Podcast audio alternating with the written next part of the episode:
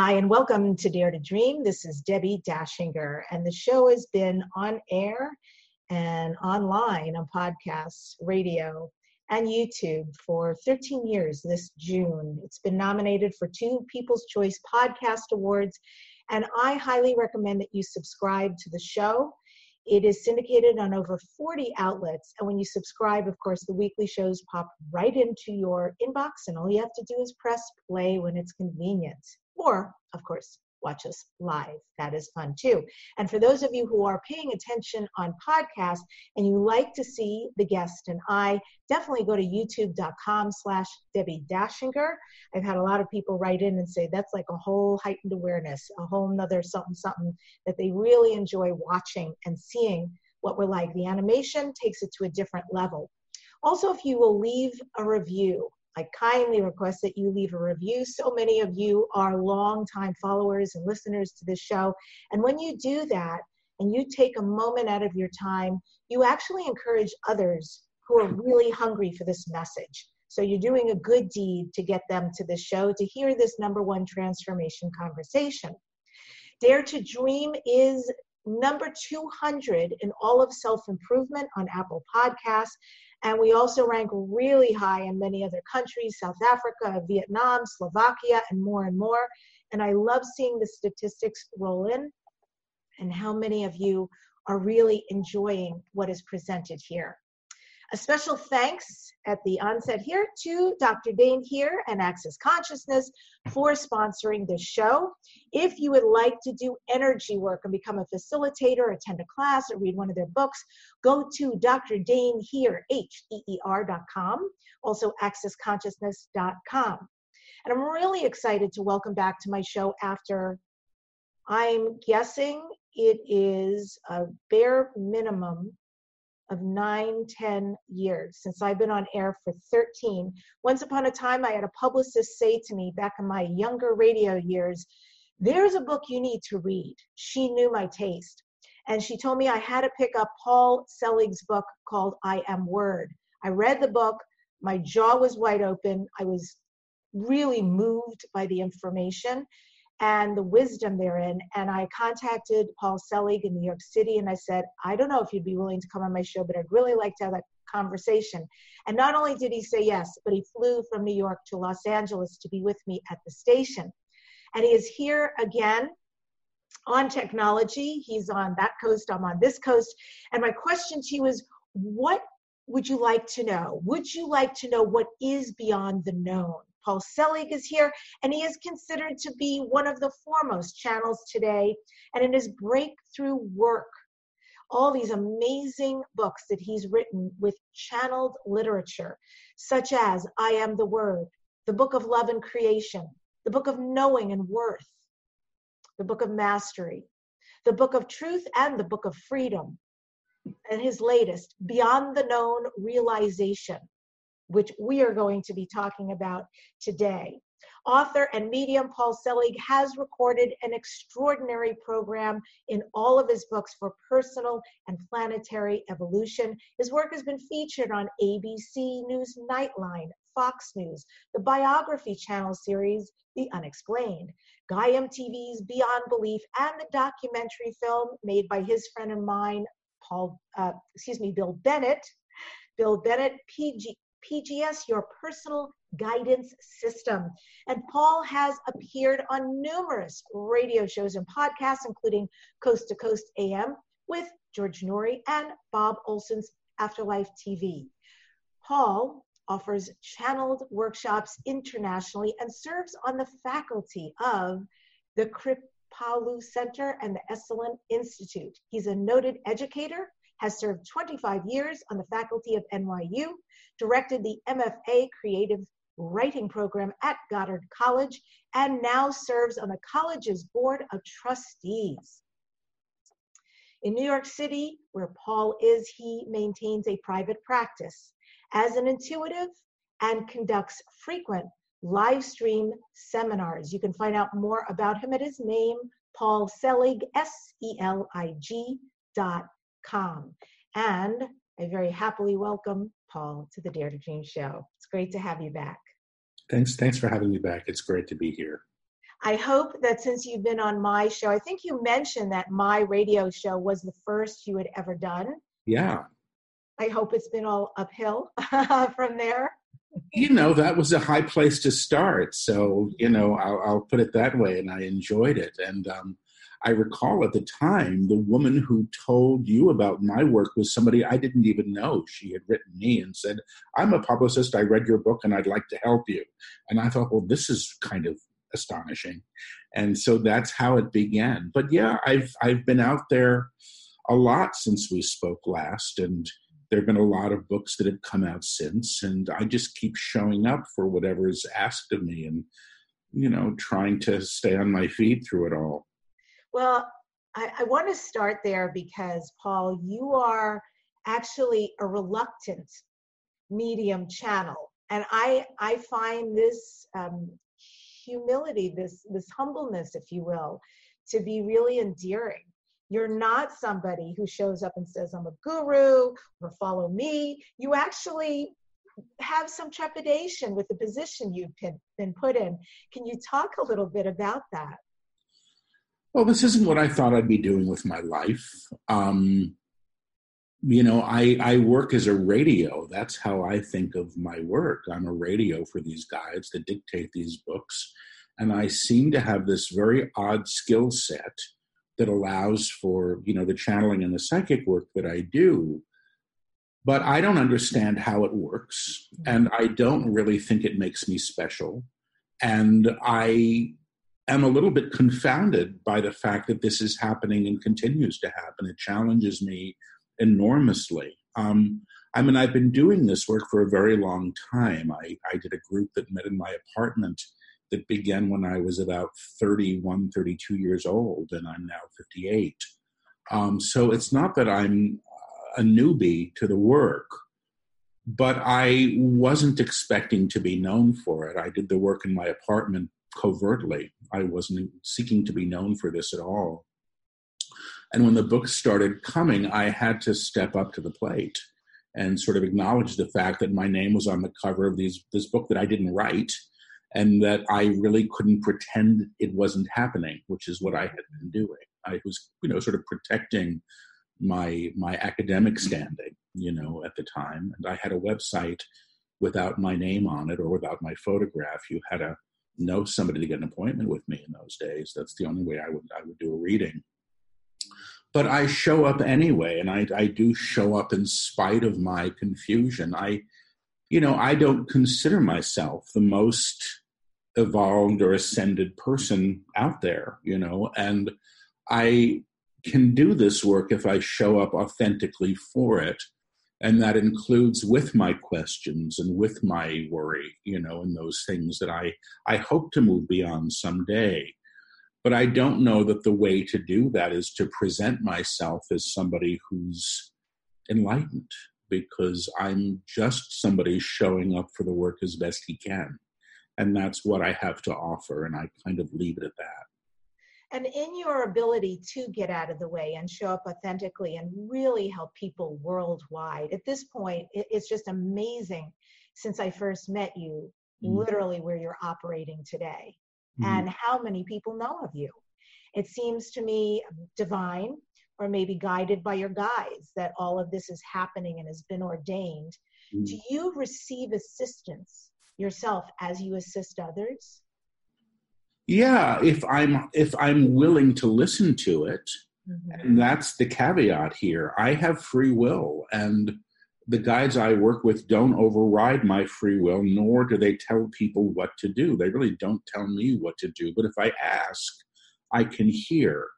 The guidance I receive from myself is generally in the moment in the day. I'm not getting forecasts for myself. I don't know what my lucky numbers are. I don't know where or if I'm ever going to meet my partner. I'd love to get that information, but that's not how I'm treated.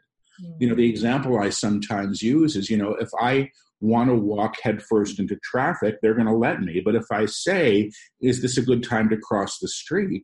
Mm. They'll say, not wise, you know, and it's still up to me what I do. So I am supported on that level. In terms of the career, if you want to call it that, or the work that's come to me through this, None of that was planned. I don't have a, a two year or five year plan. I never did. I try to show up for what I'm asked to do. And because I've been willing to do that, often when it's the last thing I want to do, for whatever reason, the right people have shown up mm. to support the work every step of the way. Mm. And that goes back to that publicist, you know, I think it was Makita, who called me and said, Hi, you don't know me, but I read your book and I want to help. It was like, wow, you know, I don't think I knew what a publicist was. So, you know, that's how this has happened. And I continue to trust that if I continue to show up and, and stay open to what's next and not block it with my fear, my worry, um, it may well continue. Occasionally, I meet people who are trying to get a career at this, and I think, why would you want it? It doesn't make any sense. You know, stenography is is what I do. I do verbal stenography for the guides. It's not terribly sexy if you think about it. It's taking dictation, it's channeling. Uh, but I don't know how one pursues a career at this. I think if you can show up for the work, and like I said, I did this for 18 years in my apartment with three or five or 20 people showing up for an evening and putting 10 or 20 bucks in a basket. And that was fine. I could order a pizza afterwards. I was happy, you know? So that's my story, and other people are showing up, I suppose, prepared in very different ways than I was. It took me some time to get ready for this. And who, pray tell, are your guides? Well, I call them the guides only because my ex, when my this is years ago, when my ex found out I could do this, because I've been keeping it a secret, used to say, "Ask the guides this, ask the guides that." They got to be called the guides, um, and they don't seem to mind the name. They're teachers, you know. Finally, um, they've called themselves different things. When they use a name, they'll say, "If you wish to call us something, you may." You know, call us Melchizedek, which is the name that they've come with, which is a priesthood. But, you know, my favorite uh, definition of who they are is, you know, I think it was something like, you know, we are who, we are who you become when you know who you are. They're the realized self, or you know, and the realized self they use interchangeably with the, the, the term the Christ, which is their definition of the Christ is the aspect of the Creator that can be realized in material form the true divine self, the infinite divine self. Um, they use that name, and you know they've said ascended masters, teachers, but it's a collective. There's one that I've seen on occasion visually, and um, I both two or three times I've been so surprised. But he shows up quite the same, and he's quite wonderful to see. He's got a long, long beard and a big, tall hat, and beautiful, deep, deep pale blue eyes. And I'm told that when I channel, and I haven't seen this, and the guides occasionally work with people individually, that my eyes turn bright blue and I have hazel eyes, but I know those eyes. Um, and he's got a wonderful sense of humor and deep, deep, deep, deep compassion, really moved by. I mean, when I've seen him, I've been in that energy, and I'm in that energy when I channel, which is you know, part of the reason I enjoy doing it. I get to sit in that field and become that, as it were, as they work through me. So beautiful. I love that idea of they are you fully realized. There's so much power in that. And I would like to talk a little bit about this beautiful book. I don't know who designs these, but each one of them they're so sumptuous. And in a sense i mean i do books right for living. So i really appreciate how beautiful the simplicity but the potency all at once. It's really clear like you can feel there's something special in here. So the teachings in this book we'll call it just realization for short it's broken up into 28 days in order that we work towards manifesting our divine self much like what you're saying excuse me. Mm-hmm. So, if we want to manifest a divine self, your book explains we need to shatter socially constructed identities. Wow. Mm-hmm. That we perceive ourselves to be. So, yeah. I'm curious, coming from an idea that we're complex and that it's often our subconscious running the show, we don't know it, right? But it's this projection we're living in. Mm-hmm and at the same time concurrently it's hiding truths from us because we're mm-hmm. living under this really uh, limited idea of a reality. Mm-hmm. So, if that said, and if we are living like that often, how mm-hmm. can we fully tap into the reality of who we are if the subconscious is running the show? And then how do we smash the identity that we think we are? I don't think that the identity gets smashed. I, I don't get that there's anything wrong per se with what the guides call the small self, which is really just the personality structure. They say it's the mask that we operate with in in in commerce. You know, I'll say this is who I am, and you say this is who you are, and you know that's where the post office is, and this is what it costs to buy a quart of milk. I mean, these are all things sort of known at that level they talk about the true self assuming the other aspects of us, which is reclaiming these aspects. Nothing is really, I think, cauterized per se or dismissed. I don't think reclamation happens at that level. The guides have said, you know, if you've got a body buried in the basement of your consciousness, eventually it's going to stink up the whole house. And so the opportunity is to release or re-see what has been buried. The guides speak extremely little about the subconscious.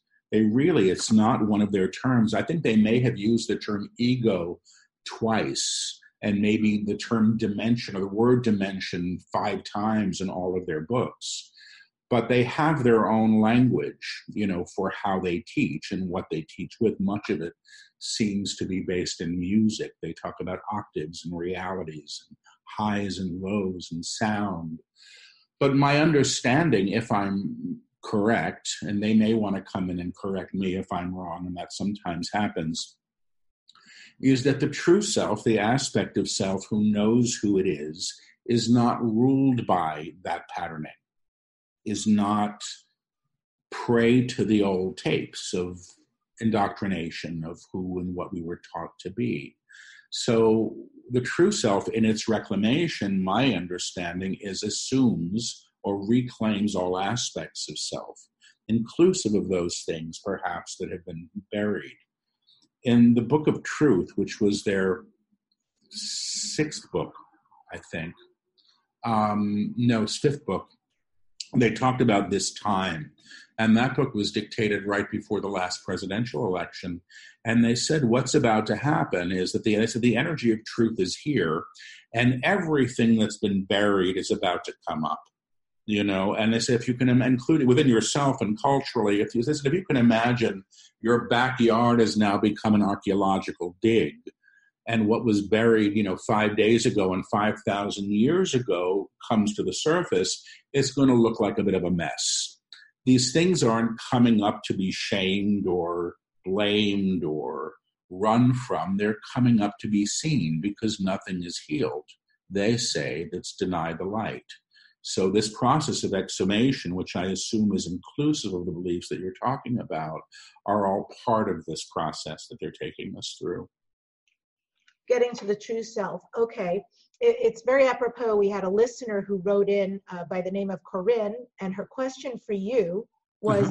How does Paul explain the extreme polarity that we are seeing right now in our politics and in our lives? Mm-hmm. And what do we do as individuals to bridge the gap? Well, I'm going to say this first because, you know, I'm not the author of the books, I'm the channel, you know. So when I talk, I'm trying to interpret the teachings. But the guides have said, and then I'll let them get into this if they want to come through. I wasn't planning on channeling, but it happens, you know, when I don't know the answer and they want to take it. The guides say the only problem humanity is facing right now, and there's only one, they say it's the denial of the inherent divine. That's the only problem. The divine that expresses in all things. They say you really can't be the light and hold another in darkness. And they say the action of fear is to claim more fear, and who you put in darkness calls you to that darkness. And, you know, they've said for some time that fear is having its last hurrah and, and quite a big one. And I think a lot of the division that we're seeing right now, or that polarity, is sort of the playing out of this stuff. The guides say, you know, we've claimed separation from our brother, our sister, whoever's beside us, to such an extent that we've claimed separation from source. Mm. Now, they say, and none of this is a convenient teaching, God is all things, including the person you can't stand. You know, you really don't get to have it both ways. It doesn't mean you condone behavior or people aren't accountable to their acts. But to deny the divine in anyone, they say, is to deny it in yourself. You really don't get to have it both ways. Again, you can't be the light and hold another in darkness. So I'm going to see if I can do this now and see if they want to say anything about the times and polarity we enjoy doing so. They're saying we would enjoy doing so. Humanity has a choice. Humanity has made a choice. We're beyond to move beyond the old, the old system control, the old systems of control. The mandate's born in fear. The mandate's born in fear. The attachment you have, the attachment you have to who you think you are, to who you think you are, plays itself on a grand stage, plays itself out on a grand stage. Who you believe others to be, who you believe others to be, who you would deny the divine in, who you would deny the divine in, who you deny yourself, who you would deny it in as yourself. These are the times you sit in. These are the times you sit in. All things must be made new. All things must be made new, reclaimed, reseen, reclaimed, reseen in a higher octave, in a higher octave. The division you are seeing, the division you are seeing is the denial of the divine, is the denial of the divine projected on others, projected upon others, within himself, within the self, uh, in yourself, what you deny the light in in yourself, you deny others well, you deny in others as well, must be reclaimed, must be reclaimed for to move forth, for humanity to move forward to a higher accord, to a higher accord, period. And they're saying period. So I didn't say when I channel, I whisper and repeat, and that's how it comes through. And it's awkward as all get out, but that's how it happens. Thank you. So, with what they are sharing and with what is currently happening, that is basically showing us the underbelly, if you will. This is our separation. This is where we have divorced ourselves from our own divine divinity. Mm-hmm. How, two questions, I guess. The first is, what does this portend?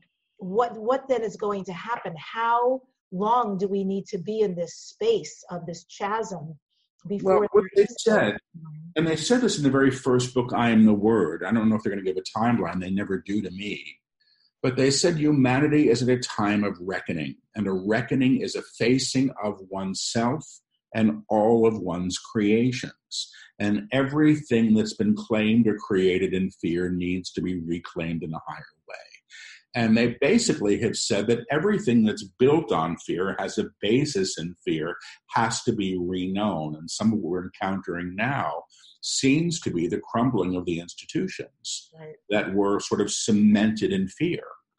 And, you know, I mean, there's nothing wrong, I guess, with a bank. You know, a bank is an idea that we've given great power to and great credence to, but it's what the bank has become, or what religion has become, or what government has become you know there's nothing wrong with the with the principle behind any of this thing it's the distortions that i suspect become attached to it that are being addressed so the guides are now using this claim when they work. I mean their whole work is the realization of the innate divine that they say that's who you truly are who i truly am. Everything else is just an idea that we've gone into an agreement to in a lower lower vibrational field. The realization of the divine self, they say, calls to you a different level of, of, of resonance, tone. And they say, because we are in agreement, and agreement means vibrational accord to everything that we see, which means if you can see it, you're in accord to it. It doesn't mean you made it happen. It means you can see the sky, you're in accord to the sky, you see the war, you're in accordance with the war. The consciousness that you bring to anything claims that in vibration and claims your relationship to it. As you lift to what they call the upper room or the higher octave of experience, you lift what you encounter to you, and that's how the world is made new, they say. Mm. Through a teaching of co resonance, it's who the perceiver is. They say God sees God in everything. You see, it's really very simple. And the true self, the divine self in realization, can't deny the divine in anyone else. That's always the act of the small self who's been taught what to agree to, what to value, how things should be based on historical edicts. Okay. So I don't get a time frame on this. I just get that we're in it and we've got a whole lot of work to do. Mm, okay.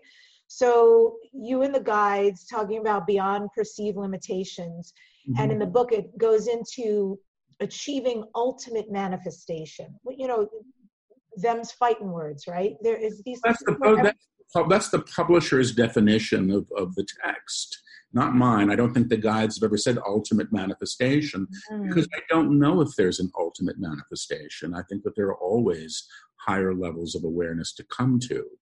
I think what the guides are teaching is what they say is the level of realization that can be attained while maintaining form. Mm-hmm.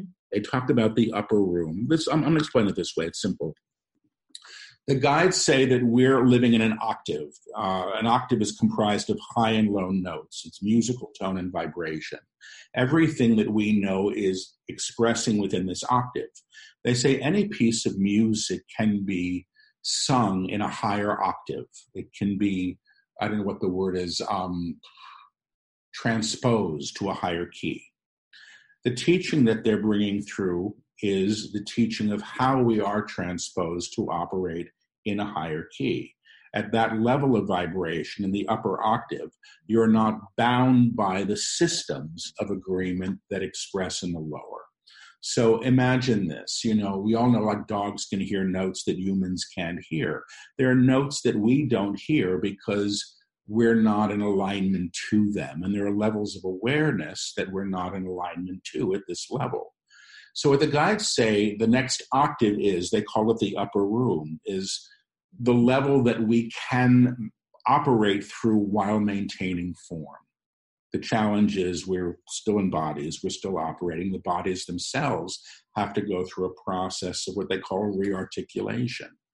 They say part of the problems we've had, or some of the problems we've had, are based on this old schemata that if there is a God, it's up there in the heavens and we're stuck here in the mud. And they say, well, God is the mud, and it's also your body. You can't exclude the divine in form. If you exclude the divine in form as yourself, you must thereby, you know, be excluding the divine that expresses in all manifestation. And then you're operating again with the denial of God being the problem. Right. There's a quote from your book, which is now when we teach you about manifestation, we're taking two things into consideration that you want things and that you assume that God is supposed to give them to you. These are both wrong minded, and we must tell you why. So, when I was reading this passage, and beyond, I was wondering is the realization there that when we have this desire and it calls to us, that it also comes equipped with a level of alignment with Source already providing what's needed. In other words, the path is clear. That's what I understand exactly, yes. You know, the guides have said, you know, there's nothing wrong with a house on the hill. Somebody gets to live there, but why do you want it? Mm. And if you want it so that you can be the envy of your neighbors, you're operating in fear. And, you know, all of these things that we think we're supposed to have or get or want, they're basically the ideas that we've inherited. They're the shoulds that we operate with. And the true self, they say, doesn't operate that way. But yes, I get that if you know you're operating at the level that they teach, you're provided for. That's the level of vibrational accord that you come to. You know, the heart's desire is the true self's expression. That's mm-hmm. my understanding. I heard Lionel Richie, uh, who was once with the Commodores, just mm-hmm. the other night. I was watching him on TV, and he was uh, talking to an aspiring singer who was talking about, oh, I wrote, write all these songs, but I live in Arkansas. Yeah, I've thought about Nashville, but you know, right now I've got a job. And Lionel Richie looked at him and said, you know, you can circle the pond and you can circle the pond and you can think about how right it's going to be if you do what you want to do, or you can jump into the pond. Mm-hmm. And I thought, you know, that's really very powerful advice to give to somebody, right? Mm-hmm. You're basically saying the pond is your desire, and you're so busy going around and around it, cogitating is this right mm-hmm. to do? What will happen if I do? How will it turn out if I do? Mm-hmm. And doing all the right things, but basically, you're never swimming you're never mm-hmm. doing your heart's desire and it's still there in fact right in front of you calling and beckoning to you mm-hmm. and i think that's really apropos for so many people who have such a strong compelling desire to do something but um, live out of this fear, live out of this concern, this uh, self protection. I read for people, you know, and and and so often, you know, one of the one of the teachings of the guides is this attunement. I know who I am in truth. I know what I am in truth. I know how I serve in truth. And the guides say, how we serve is how we're most fully expressed as the true self. Mm. It doesn't have to be your career, you know, but people in this culture tend to think it's what the career is, and that's how you serve. But, you know, I don't know. When when I was I was reading for somebody once, and you know, the question came up, what would you do if you could do anything? If you weren't worried about how it looked or what the salary was or what your parents thought of it or what would you do if you could do anything and it's amazing how many people never ask that question mm. you know and that's usually the answer you know i was reading once for an attorney and he wasn't very happy and he was a very successful man. And i tuned into him and i said you know you're not going to want to hear this but i'm seeing you tending bar. And he looked at me with such sadness and he said you know the happiest summer of my life was after college when I was tending bar. And this may have been somebody who could have had a great life as a bartender, mm. you know, and chose what he was supposed to choose or what one is supposed to choose. And I think moving beyond those shoulds is a big way to to enter into the new. Yeah, indeed. And speaking of shoulds, I'm also curious about how much we create. So I was thinking about this this morning knowing that I was going to be talking to you and thinking about when is a cigar just a cigar? Mm-hmm. So there's a lot of people, for instance, today who have autoimmune diseases. And yeah. no joke, you know, it really yeah. is is not fun, whichever one on the buffet somebody has. But it can be a very painful and uh, difficult life producing, physical producing experience. So, for instance, an autoimmune disease. Are these things always at some level co-created and created at the level of thought or sometimes is it soul destined to have that experience in one's life? I don't know. You know i mean this is again a question for them. I, I personally suspect that both are true. You know in the new age you hear well you create everything you create your own reality. And the guides i work with don't quite say it that way. They say you're in accord with everything, which means vibrational accord, but there's the personal and the collective. Mm-hmm. So again, it's like I said to them once, so does that mean does that mean if there's a book on the table in Paris, I'm in accord with it? And they said the moment you know that there's a book on the table in Paris, yes, because your consciousness informs your relationship to it. But it doesn't mean I created the war in Iraq. It does mean that I confirm the war through consciousness and through alignment. Mm. So the idea being, and this is the example I use at times, you know, I because I get a little fed up with people sometimes saying, "Well, you created your illness," and I think, you know what? If you grow up next to a toxic waste dump and you're drinking the water, you know, and you're getting sick from the water, um, did you create that? Did your two-year-old create that? I don't know. I do think that everything is finally an opportunity to learn. Finally, can be seen that way and must be seen that way so that we don't begin to operate through victimhood as a structure. But I also believe that the collective is claiming reality, and then we're in agreement to the collective. Mm. So the guides have said, you know, you live in a world that has known war for so long that you can't imagine being without it. Wow. Consequently, you're always going to be claiming war, and that's an expectation you have. They say until you, humanity, rises to a level of consciousness where war is not an option, you're going to have it. War doesn't exist in what they call the upper room. Fear doesn't exist. War is an expression of fear. Whether is war is whether war is based in greed or borders or you know oil, what have you, you know the action of fear is to claim more fear. And they say many of the things that we call something else are actually just ways that fear is being expressed. In the workshops that they do and in the books, they bring people to this level of vibration. They call it the upper room. And once they get them there, they'll say, you know, what, what, what are you frightened of? And there's nothing there. Mm. At that level, you're not afraid. It doesn't exist But we get provoked and we go right back downstairs to where we know ourselves and our comfort. You know, the guides basically say, you know, you're used to living in the basement apartment with a basement view, and we can take you up to the 10th floor. And you know, you you get up there and you go, but all my crap is down down there in the basement, and you run back downstairs to reclaim it. And it's a choice. It's the divestment of the old. It's the release of those ideas I suspect, and the attachment to what things should be, which is the level of entrainment to the collective that allows us to move beyond it. Mm. Well, we're going to take a very quick break, and when we come back, we'll be talking about attunements to energy. This is Debbie Dachinger on Dare to Dream podcast.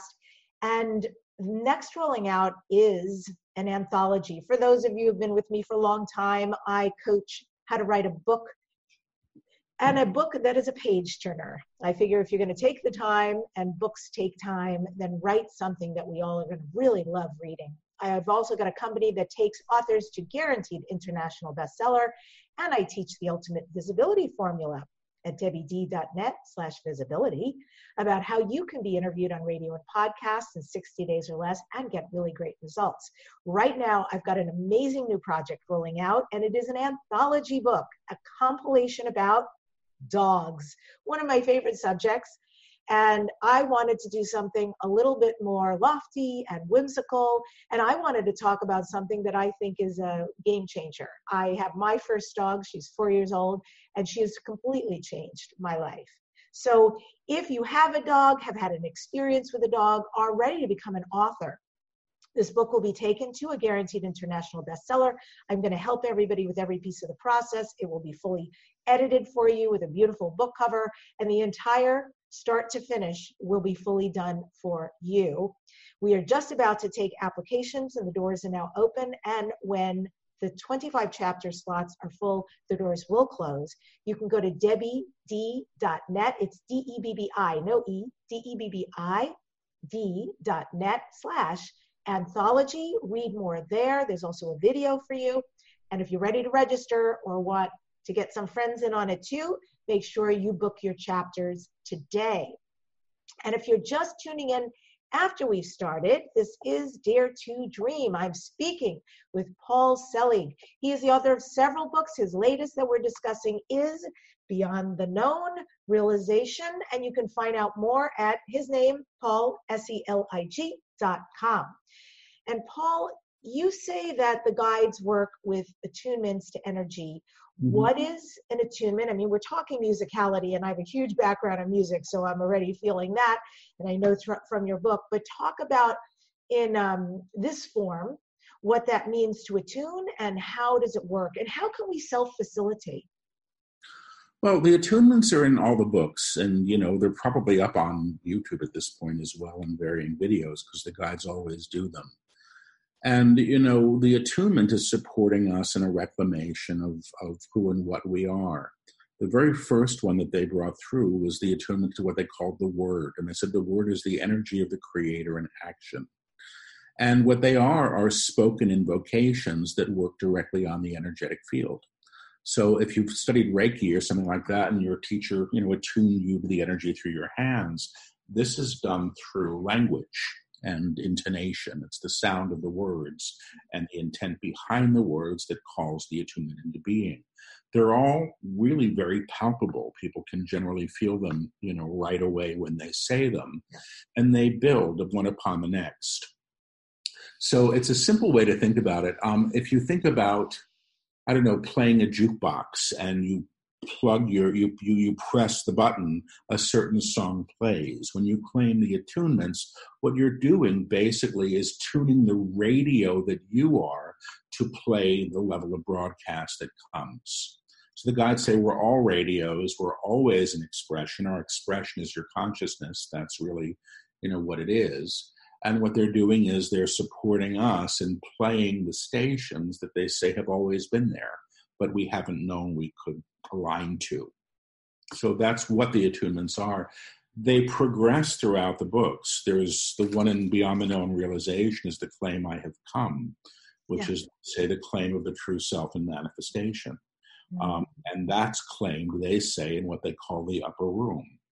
Um, the first series of attunements was all about the alignment of form, body, um, energetic field, and identity to the higher. Um, I know who I am in truth, which they say is claimed by the true self. I know what I am in truth, which is the manifestation of the divine in form. And I know how I serve in truth, which is the expression of it. And then they lift us in that level to what they call the upper room. And then the next spade of attunements come from there. They're, they're quite something. I'm, I'm just getting comfortable with what they're teaching now because they keep moving me well, well beyond my comfort zone. Um, mm. That's always quickly. It seems because it, it, it's amazing how just in the last nine years from when I first experienced of you, and you were brilliant back then. But this is, uh, and of course, I saw you recently in your workshop in Los Angeles, and it's like, wow. And you basically were channeling people who asked you questions um, so that you could give them an answer of their experience and then mm-hmm. some guidance. And it, it was incredibly powerful. I've never seen anything like it. Well, they call me a medium for the living. So, you know, I'm a radio. So when I'm channeling, the station that I'm playing is the guides and I'm taking dictation. But if you ask me to read for you and you want to know what's going on in your relationship with your sister and you give me your sister's name, I just tune into your sister and I play her station she'll be talking to me and I can hear and, and relay that. And um, it's it's quite accurate, I'm told. And I've been film doing it with people that I've never met and seen, and I often take on their physicality. It's it's an interesting ability. It's sort of a, I guess, a form of of clairsentience. The best way that I can I can understand it.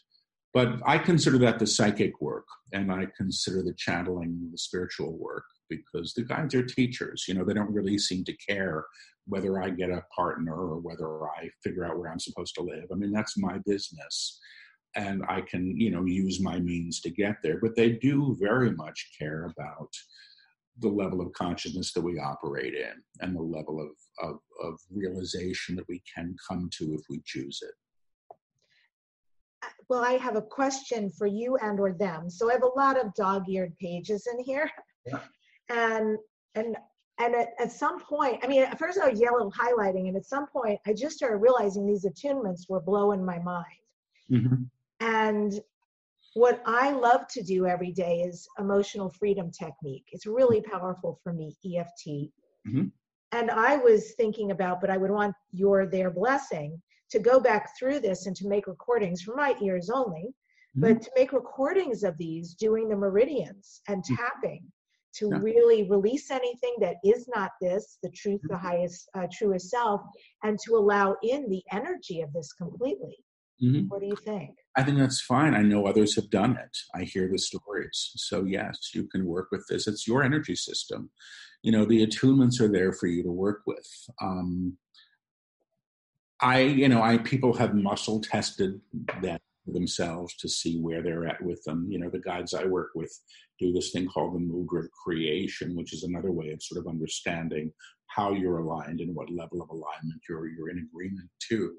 But that sounds good to me. So enjoy it. Let me know how it goes. I will. It'll be a lot of work. I can tell you right now because there's quite a few of these attunements in here. Yeah. But yeah, they indeed uh, build, and it, you know, there's like clarity and then it's ingested and then you know a few pages later later more it's like architecture and yeah. i like what it's building i'm glad thank you so the um, rearticulation let's talk about that so what does it mean to be re-articulated as the true self let me see if I can do this, or I'm, i should go to them. I'm pooped today. You have to forgive me. So sometimes when I'm tired, I'm not at my best, but that doesn't seem to stop the guides so much. So the guides say that everything is in articulation. You understand this? Everything in form is an articulation of source. There's one note, they say, being played in the entire universe that's played out as everything we see. Mm-hmm. So God is all things. It's just vibration operating at different levels. And they talk about God as as sort of the the infrastructure of everything. You know, it's what makes everything. They use the metaphor of paint on a canvas. So say you have a bunch of paint and then you add pigment to it. It takes different colors and then you render images on the canvas and suddenly there's narrative. That's a ship at sea and that's a sunbather and that's a sky and a moonlit night. Um, but frankly, it's all paint. It's all one thing that's being seen and depicted in different ways. So everything we see, they are saying, is in articulation. Rearticulation is the transposing or the lifting to the true nature beyond the structure of the false self that we've been operating through. Again, there's nothing wrong with personality. They're not pretending we don't have it. It's a process of reclamation. They say, you know, we've been operating at a masquerade ball, you know, and the masks are coming off. You know, we're not what we do for a living. We're not our gender. We're not our age. We're not what people think of us. Mm-hmm. We're something far more than that and the realization of the that the thing that we're far more of is what they're teaching us and that's the self in a higher expression which is rearticulation. Got it. How is there a methodology? Is there a way we can speak it into the upliftment? Is there a way we can yeah, it's all that's what the books are all about. It's all about a system you know? It took me a long time to to understand what they were really doing. Mm when I was young, in my like 31, you know, I asked in in deep sincerity, and it's a much longer story, but I said I want to go all the way with this in a real belief that it was so, and I believe that what the guides are delivering is a way for mm. people who want realization to claim it. It's a mystical teaching. This isn't self help. It's not how to you know, get a better looking boyfriend or a bigger house. I mean, that, those things are fine, but that's not what the teaching is. So, how can I say this? Um, I don't remember what I was saying because I, I, took a I took a, a quick digression. Um, so the question was about how can we re-articulate, no matter where we're vibrating, how can we make that choice to go to the upper room? And is there a choice, or is there a process, or is there a something? And it's a process. I remember what I was going to say. In the very first book, I Am the Word, there was a line in it, and they said, The Christ in man or humanity is an event that happens. And I just thought, well, that's nice. That maybe that means we all, you know, get to be a bit more spiritual, a little bit nicer to each other. I, I didn't know. They're really talking about realization at that level. And the process of realization, which comes in stages, is what they take us through in the books. So the first six books, in a lot of ways, I think were preparatory for realization, mm. which is the book of the upper room. What they're teaching now, because there's another book coming out in August that's done, I've just finished proofing it last night, is really what the process is between the octaves the hmm. process of divestment, the process of releasing fear and unforgiveness and all of sort of the cultural edicts. It's a really interesting book. I, I was I, I don't read the books until I'm usually in the recording studio and I do the audio books because I just the books are all dictated verbally. There's no speaking. There's no writing at all.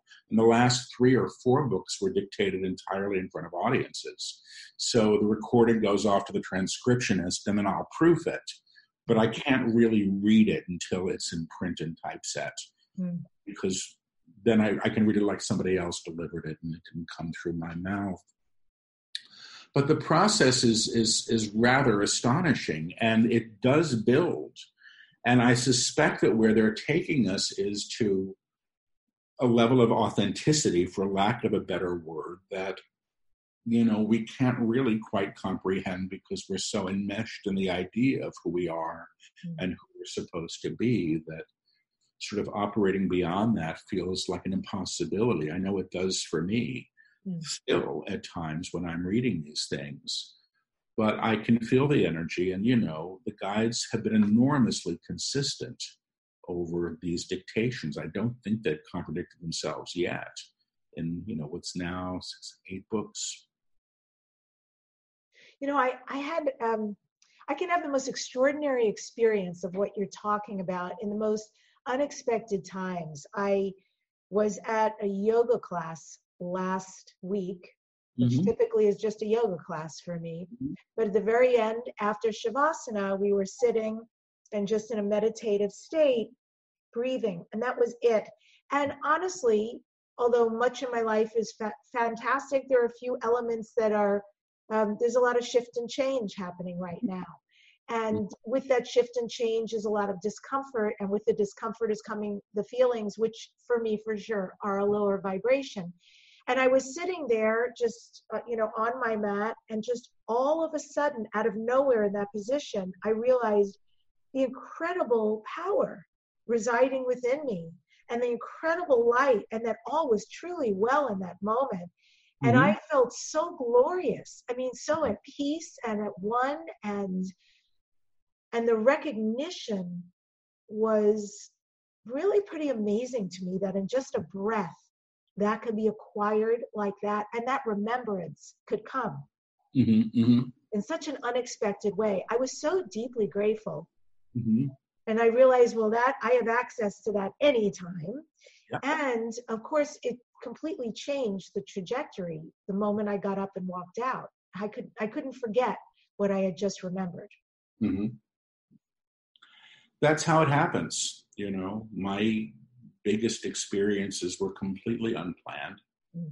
and life changing, truthfully. You know, it's what's kept me on the path, frankly. It's not because I want to channel, it's because I've had those glimpses of of unity that are so extraordinary that I don't want to be without it. Mm. Yeah, the unity really is home, I feel. Mm-hmm. And gosh, I I would have to go back and listen to your interview nine or ten years ago to hear what you said back then. It would be really yeah pretty joyful to hear. But here we are now today, and it is Dare to Dream. And what are your next dreams, Paul? What are your next goals or future visions for yourself?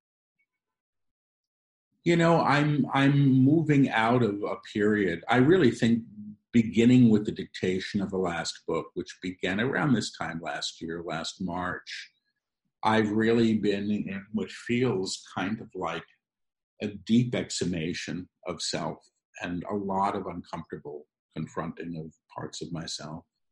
And I'm hoping that that changes soon because it's tiring, you know, it's real mm-hmm. work. But I'm grateful for what I believe is on the other side. And I do trust the guides on this one when they sort of explain to me that this is the process and this is just what you signed on for when you do some of this work. On a very practical level, my dreams are, are very simple. I want to like where I'm living. I want to be in a partnership that feels good.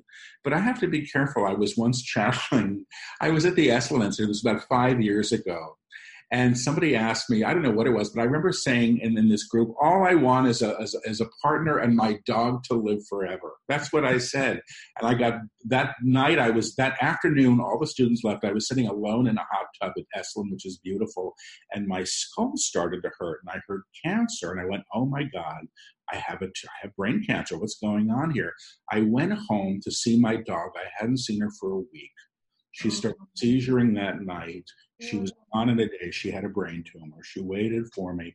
And so I'm careful what I say. I want my dog to live forever. But what the guides had said to me after I said that was that wouldn't be that wouldn't be that wouldn't be kind to the dog, you know. So I'm I'm a little cautious about some of these wishes now. Um, but I'm I'm grateful for what comes, put it that way, and continue to be. Yeah. And in in your book, previous to this one, the Book of Truth, you have a quote which is, What am I to learn? puts you in a position of humility and authority in any instance. Yeah. Is that what you're referring to when you say you've been through this t- t- time of introspection and exhumation and all? That's introspection. I mean, the metaphor that the guides were using through this whole period when they taught was the metaphor of being on a ship at sea between two different continents. And the new continent is the unknown, it's the unexplored. And the process of sort of moving from one level of being, one way of knowing the self to another, is rather like going through a storm at sea. And sometimes the best you can do is hold on to the mast and mm-hmm. trust that you're being navigated well because you can't really chart uncharted waters when you're doing some of this work. It's easy to sort of say, well, this is what's happening and this is that, but that's always referencing the old. Do you understand? It's always a way of sort of trying to manage and control. So I don't know that that's what this process is, but the quote that you spoke is very much that. Mm-hmm. It's very much that. And what am I to learn is the great question. The guides have said you can't be a master and a victim at the same time. It's not possible. Anything you'd like to say here at the end, Paul?